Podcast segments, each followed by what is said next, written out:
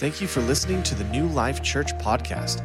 If you need any information about our church or if you'd like to give online, please visit us at newlifekingman.com. I'll tell you this morning, God is worthy of our praise. Can you say amen? He is worthy of all of it. Now, this morning, before we get into our message, uh, a couple things that I wanted to share with you just so give you some some input and some updates, some kind of cool things happening. First of all, I've had several people ask me about the remodel. Welcome to my life. Amen. And so I just want you to know we finished the offices over in the other building. We have a few things we still have to uh, uh, do, and most of it it boils down to decorating and that kind of thing. But we have officially moved over there, and so a couple weeks ago we moved over. You probably noticed the offices here were not there's not a lot of activity because they're empty. Amen. And so the next phase in this remodel, if you remember gosh, uh, probably nine months ago, I told you that we were making some big changes. The next big thing is we're going to be uh, adding on to the uh, children's church and uh, expanding children's church facility. And then, uh, of course, then we're doing the cafe area with the, where the old office is where we're going to be taking all that out. So that just takes a lot of time. And if you've ever been in a remodel project while you're living in it, in the house, you know that uh, it, it, it doubles or triples the time. And so it, it, it's a difficult process, but we're getting there. Uh, it is getting done, and uh, we do appreciate the, the patience and the support in that. And so we thank you for that. Also, uh, one of the things that I wanted to share with you today is we're starting a new ministry. And this ministry is going to be called Love on Kingman. And so it's an outreach ministry that is a, uh, it falls in the realms of benevolence and community assistance and that type of thing. And what we're going to be doing is targeting various people groups uh, in Kingman, Arizona, and helping them and, and ministering to them and sharing the love of God with them. And so, uh, Chad and Wendy, they're sitting all the way in the back, and they got their hands raised right now. They're all the way in the back. Uh, they're going to be out in the foyer um, after service today. Uh, they have some flyers. And the first people group that we're going to target is our veterans in this community. And they've already done some research and talked to different people. And so, what we want to do, so to kind of give you an idea, is not only do we want to target the people group, whatever particular group of people we're working with, but we want to target particular needs. So, in other words, this is going to be more of a, a, a direct aimed shot rather than just a shotgun blast. Amen. We just don't want to throw everything out there. What we want to do is find needs that where we can meet the need and we can be a part of that. And so we need your help with that. And so they'll have some flyers out there. And if you can donate to that, or if you have things that you could do, or you just like to join with them, talk with them after service, they'll be out in the foyer. Amen. And now, another thing that is happening that I'm really excited about. Many of you know that we uh, uh, have our online service, and so uh, at 10:30, every 10:30 service, the online service goes out into the world wide web and uh, the the greater world at large. Well, I have a friend, a, a, very close friend, that's been my friend since 1984. He was one of the first guys that I ever met when I came to this church. His name is Bruce Wing. That is not Bruce Wayne, it is Bruce Wing. Just in case you talk to Pastor Alex after service, it is not Batman. He likes to think he's Batman, but he's not. Uh, but he, him and his wife, Danette, they live in Santa Rosa, California. If you're unfamiliar with that, that's a little bit above uh, the Bay Area. They live there, they've been there for quite a while. And they were telling me the other day they just can't find a church that really is meeting their need and, and, and speaking into their life. And so he, he obviously he's known about us because he's gone to this church years ago and he knows me and all of that. Well, they started going online and watching services online, and they made a decision to make New Life Church their church. They have a little ministry to the homeless uh, that they every week they go out and they feed the homeless and all of that. And so they've made a decision to come under us. And so we have our first little tiny satellite all the way in Santa Rosa, California. Amen. Now, now this is not a church. It's uh, it's the, the, we don't really even know what to call it other than that they're watching online. Uh, they're, they, they got some other folks that they're kind of working with, and so we're just seeing where this goes. But I'm excited that we are reaching out and, and reaching beyond the borders uh, of our own city.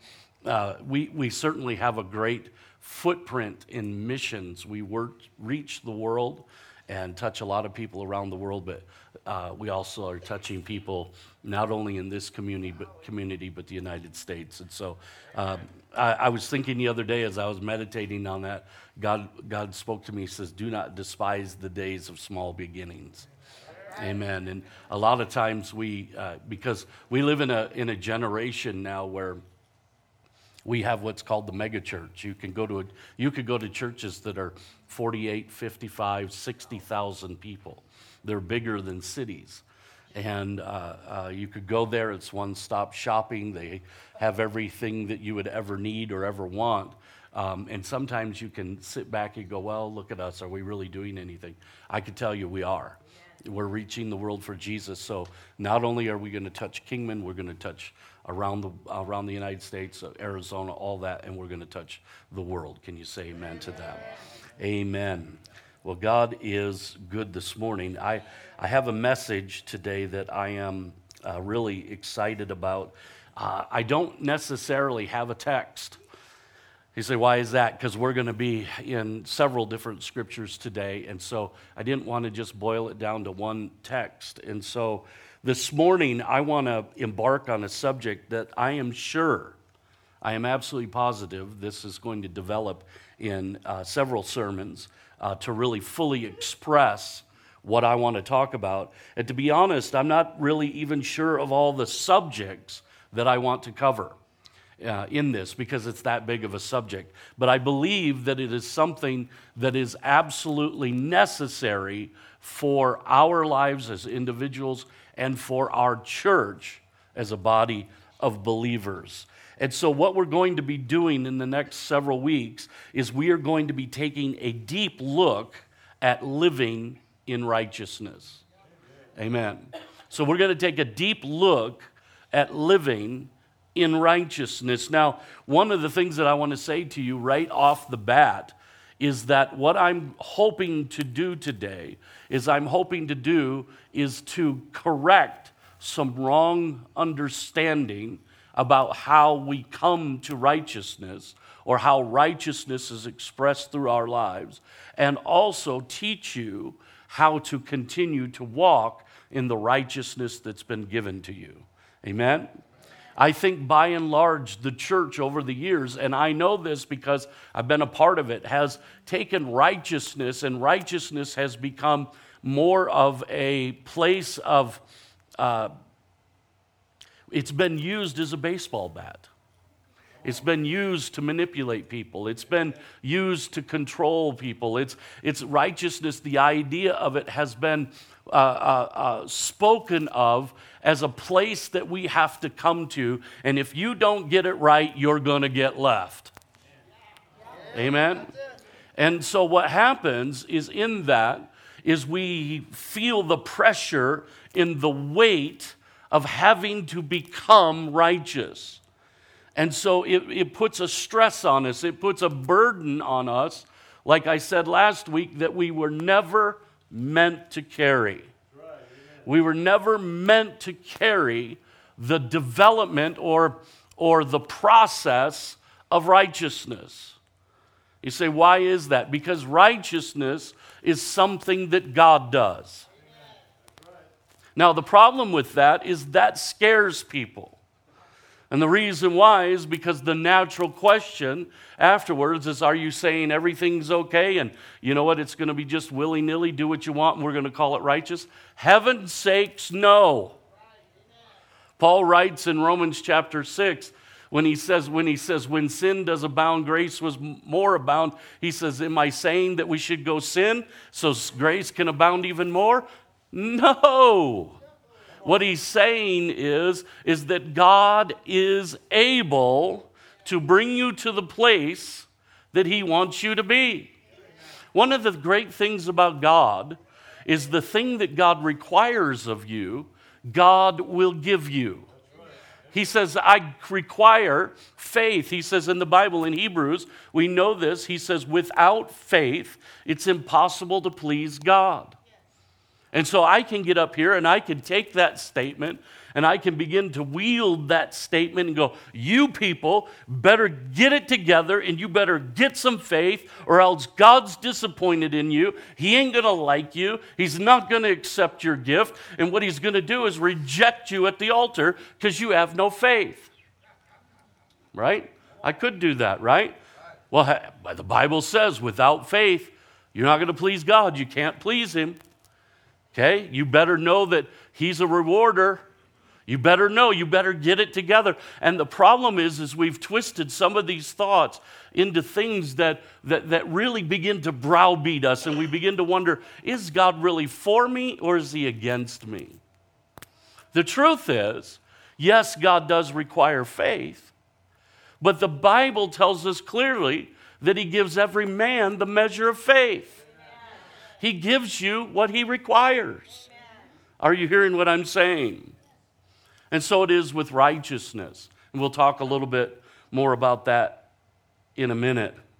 Now, in the last few months coming into 2023 and through the month of January and even up to this point, I have been captivated by two thoughts for the church.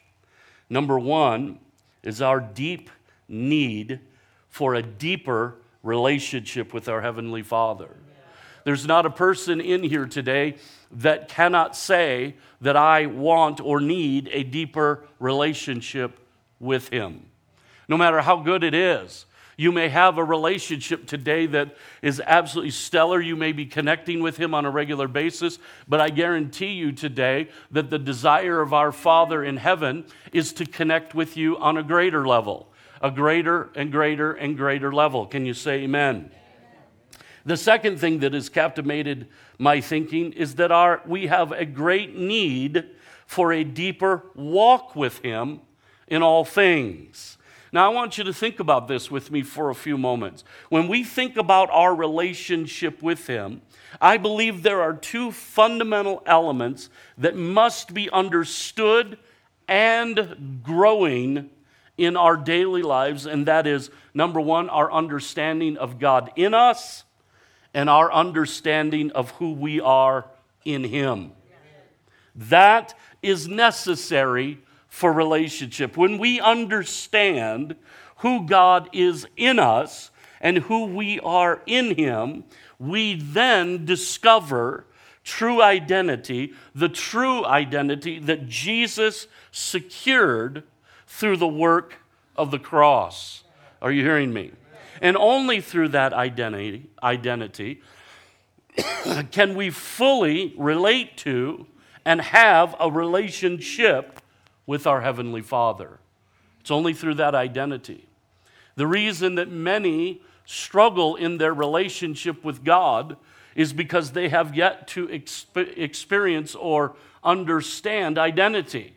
They, they, they, they, they yet to understand their identity of who they are in Christ and what exactly it is that God has done for us. The Bible clearly states that we are the sons of God. John chapter 1, verse 12 tells us clearly whoever came to him, to them, he gave the power to become the sons of God.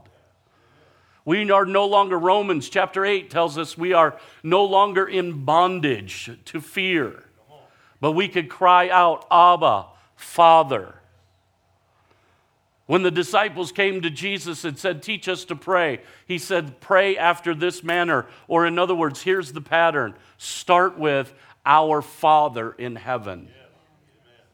So, what we discover fairly quickly throughout the New Testament is that who we are is we are children of God. John, 1 John chapter 3, verse 1 says, Behold, what manner of love the Father has bestowed upon us that we should be called the sons of God. Are you hearing what I'm saying? This is our identity. But more often than not, Christians do not walk in the identity of sonship. What we end up doing is settling for the identity of being an orphan. He said, What are you talking about, Pastor? I'm, I'm talking about the fact that when sin came into humanity, sin all the way back in the garden separated humanity from the Father. At that moment, humanity became orphans. We were fatherless. And now, through salvation, we are brought back into the family, restored in relationship to God, and now we could call him Father. We are no longer orphans. Can you say amen? We are no longer sinners. He calls us saints. Can you say amen? We no longer have the sin nature. Amen. Oh, you can choose it. You could go right back and go, oh, I, I, I like the, because it's all I know and I'm comfortable here. Or what you could do is you can walk in this new nature, this thing he calls the divine nature. And you can be a partaker of the divine nature through the great and precious promises. Can you say amen? And so, what he's done is he's made a way for us to come back into relationship with the Father. Listen to Acts chapter 17, verse 28. It says, For in him we live and move and have our being, as also some of your own po- poets have said, for we are also his offspring. We live, we move, and we breathe and have our being in Him. That is the essence of our Christianity.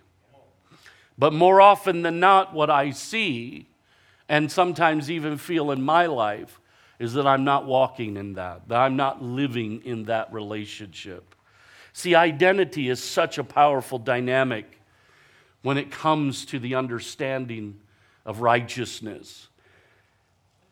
Identity, in many ways, is the filter through which we relate to life around us. Are you hearing what I'm saying? See, our identity this morning determines our actions and our reactions in everyday life. Our identity determines how we relate to others and the people that come through our lives. Our identity determines the choices and decisions we make in everyday life. Our identity determines both insignificant things and extremely important things. Believe it or not, your identity determined what you're going to wear today to church.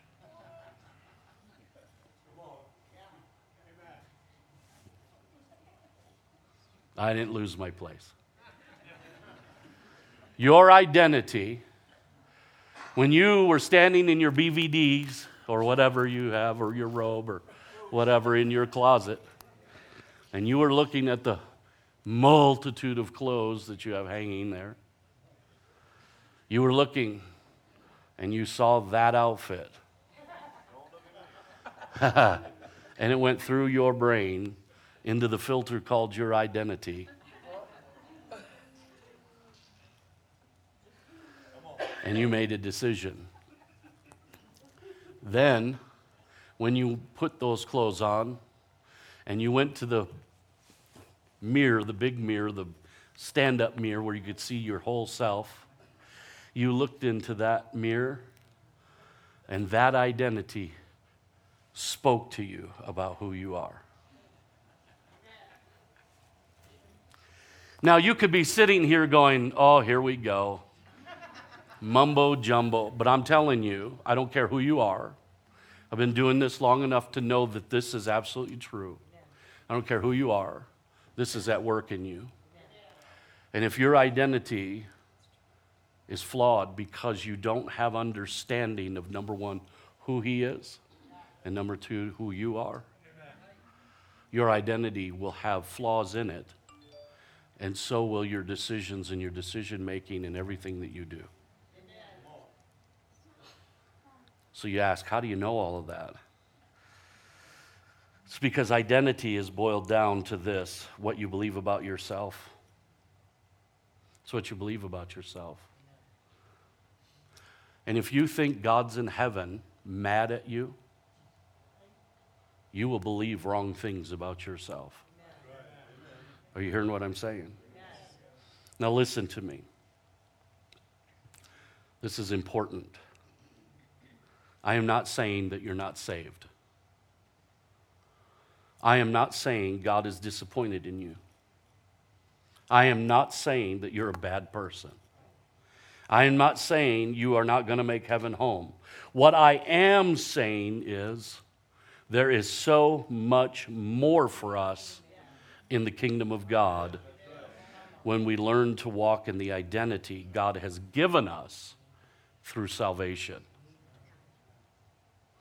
Now, we'll be talking more about our true identity and how we discover it in later messages. But this morning, I want to take a few moments and I want to focus in on this dynamic of righteousness in our life because this is the beginning of the second part of what's been on my mind and my heart for the last few months and weeks. And that is our need for a deeper walk with Him. We need we have a need for a deeper relationship, no doubt, and we are going to talk about that because that's a part of it. But today I want to talk a little bit about our deeper need for a deeper walk with him in all things. Now, you know, I want you to, if you're taking notes, underline that all things. Because our walk with him should include all things. I'm going to say something really important. Walking with Him begins with walking like Him. I'm going to say that again. Walking with Him begins with walking like Him. You cannot walk with Him if you do not walk like Him.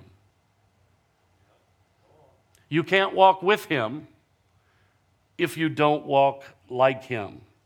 When Jesus, choosing His disciples, said, Come follow me, it was more than an invitation to go on a journey with him, it was a call to be like him. Are you hearing that? Now, before you shut me off and go, here we go, now this is it. Remember, God gives us everything we need, He gives us everything that is required of us. 2 Corinthians chapter 3 verse 18 says this, "But we all with unveiled face, beholding as in a mirror the glory of the Lord, are being transformed into the same image from glory to glory, just as by the Spirit of the Lord. that word image literally means to be like Him in mind, in character, and in spirit. Amen. Now, when I was thinking about this, because I was doing some study on that word image. And, and to be honest with you, it, it, it kind of gets a little bit convoluted, but this is where I think some common sense has to play in. Do we really believe when we look at that? Because, see, we say things like this My son is the splitting image of me. And we, and we say, well, what does that mean? That means he looks like you. That I could see in his form, in his face, in his eyes, his nose, his mouth, his, the way he looks. He looks like you. So, do, do you think for a moment, if we use common sense, do you think for a moment that what God is doing is wanting you and I as individuals to look like the man Jesus? That we would have his eyes, that we would have his nose, his mouth, that we would have his inflections, that when somebody saw us, they'd go, Oh, that dude looks like Jesus. I don't believe that's what he's after here. I believe what he's after is that when somebody sees you and watches your behavior and watches your walk, they go, That one reminds me of Jesus. It would have said of the disciples, even though they were unlearned and uneducated men, they looked at him and said they could tell they had been with Jesus. In other words, there was something of Jesus that was rubbing off, and that is the goal. He says, But we all, how many of us? All of us, with unveiled face. In other words, there's nothing, uh, there's no other filter, there is no other uh, thing hindering, are beholding as in the glory, are beholding as in a mirror what is the mirror? The Bible talks about the Bible. The Word of God is a mirror. When we look into the law of liberty, we look into this mirror, the glory of the Lord. We are being transformed. There's a changing taking place, a metamorphosis that we would begin to represent God or we would begin to represent who He is morally, spiritually, in character, in behavior on this planet. And that, the Bible says, is a work of the Holy Spirit. 2 Corinthians 3:18 same verse in the amplified says and we all with unveiled face continually seeing as in a mirror the glory of the Lord are progressively being transformed into his image from one degree of glory to even more glory, which comes from the Lord, who is the Spirit. In other words, what's happening, this transformation is not going from a place of being, you know, like this wretched, bad, ugly thing to where it's something glorious. We are, have already been made right. But now, from that position of rightness, or righteousness, we are being transformed from glory to glory, from one glory to a greater glory. Are you hearing that? And it's progressive. In other words, it's ongoing, it's continual, it doesn't stop. Now, I know that for some of us, this may sound hard because some of us are still carrying the idea that we have to make that happen. Amen. I personally have sat through a lot of sermons where people have preached, you better get it together. You better get going. You better, you got to stop sinning. You got to stop this. You better do this. Do, do, do, do, do, do, do, do, do. And it ends up being just that a lot of doo doo. Amen. And the problem is, is we're just not good at it.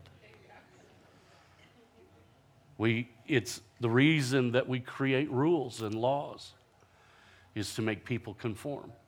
I remember years ago in Jacob's Ladder, we had developed, you know, Jacob's Ladder, you know, we're getting all these court appointed people and they're coming and well, pe- these are unchurched people. They're not coming from, you know, just having had a prayer meeting and coming into Jacob's ladder and going, oh, Jesus. They're not, eh, you know, eh, the Bible talks about addicting themselves to the work of the Lord. These, these people were not addicted to the work of the Lord. I mean, there was other things that they were challenged with. And so when they come in, they're always trying to scam. They're always trying to get around the rules. And so we created more rules. We, you know, it's, it's, it's, it's like trying to herd a two year old. Amen. You know, you put up gates and boundaries and blocks, and, and they figure out how to get under it. They're like a puppy that just can squeeze through anything. It's, it's like, or a mouse, exactly. It's like, that mouse can't get through that hole. Yeah, he does. He squeezes right through it. And it's like, you know, so what we have to do is we put up roadblocks and ro- rules and regulations. And after a while, we had two full pages of rules blocking people from doing this so that it, we, we could make them conform to what they should be doing in the program. And I remember one night just looking at the rules, and people were complaining and they were saying things to me, and it was like, oh, and I, so I stood up and I said, Look, I want to address the rules and I want to address the complaining. If you would all just do what you know you're supposed to do, we wouldn't have a need for all these rules. You know that? That if you would just show up and do your book and come to class and listen and participate and do what you're supposed to do for 90 minutes, less than a normal movie. Just do that once a week. We would not have to have this list of rules. but because you are forever trying to move here, there, everywhere, we need this list of rules. And so that's what rules do. Rules bring us into a place of conformity. The problem is, is we're not good at it. We don't conform well. If the Old Testament showed us anything, it showed us that we're not going to conform. In fact, we end up in direct rebellion. What happens is I, we think, you know, we could do it better. I'm just got to do it my way. You know, Frank Sinatra for this group. I did it my way. Right? Right? You never heard of him? All right. How about Bon Jovi living on a prayer? Never heard of him. You, see, see, that's the problem for me, man. That's the problem. Sometimes I talk about Laverne and Shirley, and all the young people are like, "Who's that?" Then I talk about Scuba Steve. Who, how many know who Scuba Steve is? There's a couple. See, I can't get any illustration. But anyway, here's the point. The point is, we're just not good at following rules. So, what does God do? What does God do in all of this? So, God sends his son and says, I'll follow the rules for you, I'll pay the price for you, I will die, you will live, and then what I will do is by this one thing, by your faith in me, by receiving me, by just simply accepting what I've done, I'll give you my righteousness. I'll put it all on you. I will take your sin. Isn't that what the Bible says? He says in 2 Corinthians 5:21, "For he made him who knew no sin to be sin for us that we might become the righteousness of God in him." In other words, he says I, he goes, "I can make all the rules that I want." I don't know if you've ever taken the time to read through the law. Read through Exodus, Leviticus, Numbers, Deuteronomy, and read through the requirements of just the daily sacrifice let alone the wave offering and the heave offering and the you know the thank offering and the you know transgress the uh, offerings for uh, repentance and salvation all this stuff redemption, all these offerings. If you had a bump on your skin, you got a pimple. You have to go before the priest. He has to determine is that pimple becoming bigger or smaller? And in the meantime, outside the camp,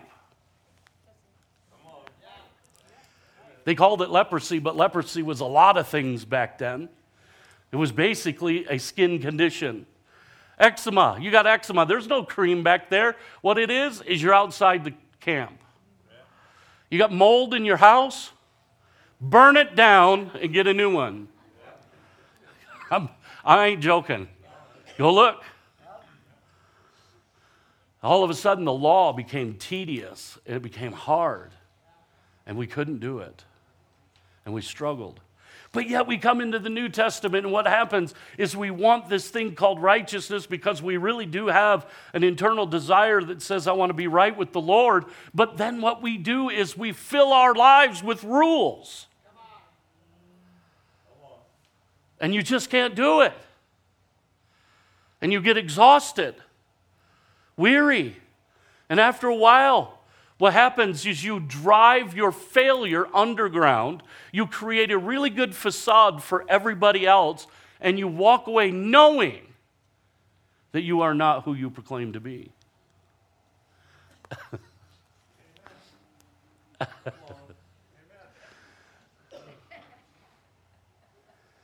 and Jesus made it really easy. He says, I'll do all of that. I'll die and pay for the price. All you got to do is just accept me, and you'll become righteous. You will be in position righteous. You may not be in behavior, but you are in position. Then we go to this place. Here's where we go. Then this is where it gets once again complicated. Romans chapter 6, verse 11 through 14 goes, Likewise, you also reckon or consider yourselves dead indeed to sin, but alive to God in Christ Jesus our Lord. Therefore, do not let sin reign in your mortal body that you should obey it in its lusts.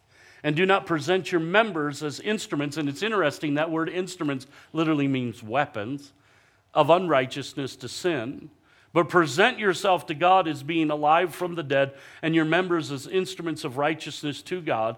For sin shall not have dominion over you, for you are not under the law, but under grace. So, first thing he says is consider, reckon. So, when you look in the mirror, see, here's the filter, here's the identity part, right? What he does is he says, reckon yourself. He goes, consider it, look at yourself and say, you know what, I'm dead to this thing called sin. And I'm alive to God. I'm dead to sin, alive in God. That's who I am. Therefore, as a result of this identity, as a result of this understanding of who I am, it now is going to determine how I'm going to live. So I'm not going to let sin rise up. I have power. In fact, the very gift of righteousness, the position that I now hold, empowers me, sets me free from the curse of the law, sets me free from the requirement of the law, but brings me into a place where now I can live out who I am. I don't have to let sin rise up. See, before, I had no choice. I could not help but sin. But now I can walk away from it. And I don't have to obey it. And now what I can do is make a choice to present myself or put myself in the position of righteousness and not unrighteousness. Are you hearing what I'm saying? And he says, the reason sin won't have dominion over you, because you're not under the law. That burden has been lifted. The burden you now carry is grace. But we are forever trying to work this thing out. And in the end, what we do when we try to work righteousness out, in the end, we make it worse. Because then we become religious, we become intolerant, we become angry, bitter, resentful, regretful, because we're carrying a load that we can't carry. But he says, Look at, you are righteous. Now, see, this is where it's scary because I remember when I started really having this understanding, I remember wrestling in my own mind because there is a lot of scripture, and we're going to talk about it. There's a lot of scripture that tells us how to live right? There's a lot of things. Don't lie, don't cheat, have nothing to do with immorality. All of these different things, and it's seemingly like we replaced one set of rules for another set of rules. And it's like, what, what are you saying? I remember thinking this. What are you saying? I, I'm righteous. I am righteous. So, hey, everything's good. Everything's good's fine. I just can live my life any way I want. No. No. It's a, tra- it's, a, it's a change in understanding. I am righteous, therefore I'm empowered to be righteous. Amen. I am now actually in a position where I can live out the Word of God. Amen. I can live out this new way of living, this new identity. See, I, I, I will tell you this today. If you were to win the lottery right now, let's just say you won $100 million. Let's just say that was your take home. If your nature is that you are unwise with money, then in a matter of a relatively short time, you will spend that $100 million and it'll be gone. Why? Because if you can't handle a 100, you won't be able to handle 100 million. Oh, it'll take longer to waste it, but you'll waste it. But if you are something different on the inside, if you are been changed, you've been given this new identity, this new place, you're new. Now you go about living differently. It's a new thing, it's a change. It's interesting when the children of Israel wanted a king. God wanted to be their king. But they said, We want to be like every other nation and we want our own king. And God even sent prophets to them and said, Look, at if you get a king, you're not going to like what he does to you. He's going to take your money, he's going to take your children, he's going to put your children in war, on and on and on. You're not going to like this. But they insisted. So they got a king. First king was King Saul. There's a place in the Bible, I don't have the scripture. If you want it, I'll look it up for you. But it says this Samuel sat the children of Israel down and taught them the ways of royalty. Yeah. Why? They never had a king before. If you're going to be royal, this is how you live. This is how you act. So, as I was thinking about all of this, and I'm thinking, man, you know what? We need to live a life of righteousness. Well, first, really, to, to bring that on, you gotta, you gotta be walking in relationship with God. And second, you, you, you got to have a deeper walk. You, this walk with Him has got to go, and it's got to go into all things. It can't be partial, it can't be part time here or there. But then I got thinking about it, and I came across the scripture I've read many, many, many, many, many times. But this time it stood out to me, and it's 2 Timothy 3 16 through 17, and it says, All scripture is given by inspiration of God and is profitable for doctrine, for reproof, for correction. Now listen, for instruction in righteousness that the man of God may be complete, thoroughly equipped for every good work. And it hit me. It hit me. God says, Look, I want you righteous. Be ye holy, for I am holy. Tough, tough. He goes, Don't worry. I sanctified you and made you holy, gave you my righteousness.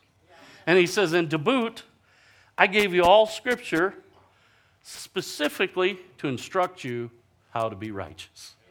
Isn't that amazing? Isn't that amazing when you come to this place and you realize this thing is not on me? I don't have to figure it out. What I need to do is embrace Him and His Word and just walk that out. It's amazing to me. All Scripture, Genesis to Revelation, has been given by inspiration of God. Well, you know, men wrote that book.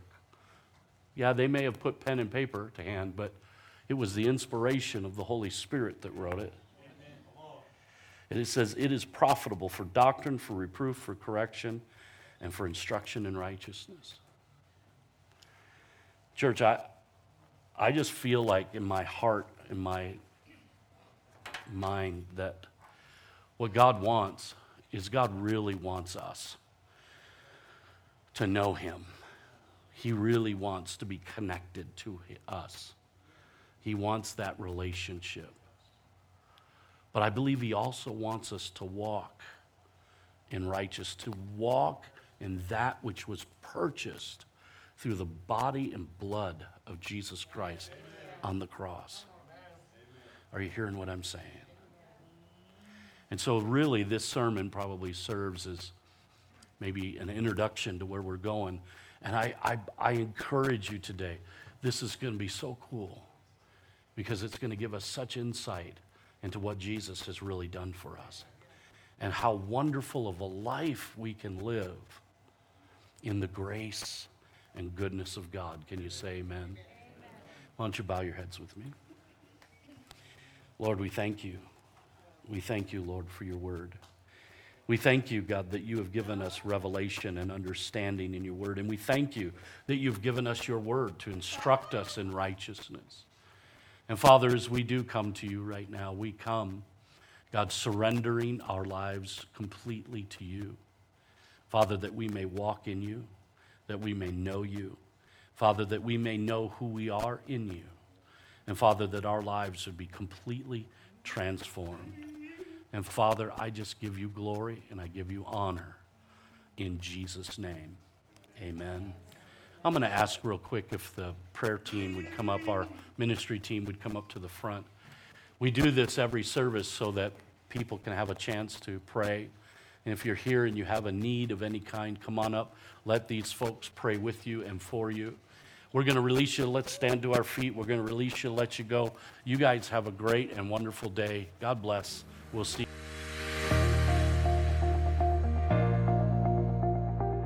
Thank you for listening to the New Life Kingman podcast. We can't wait to see you next week.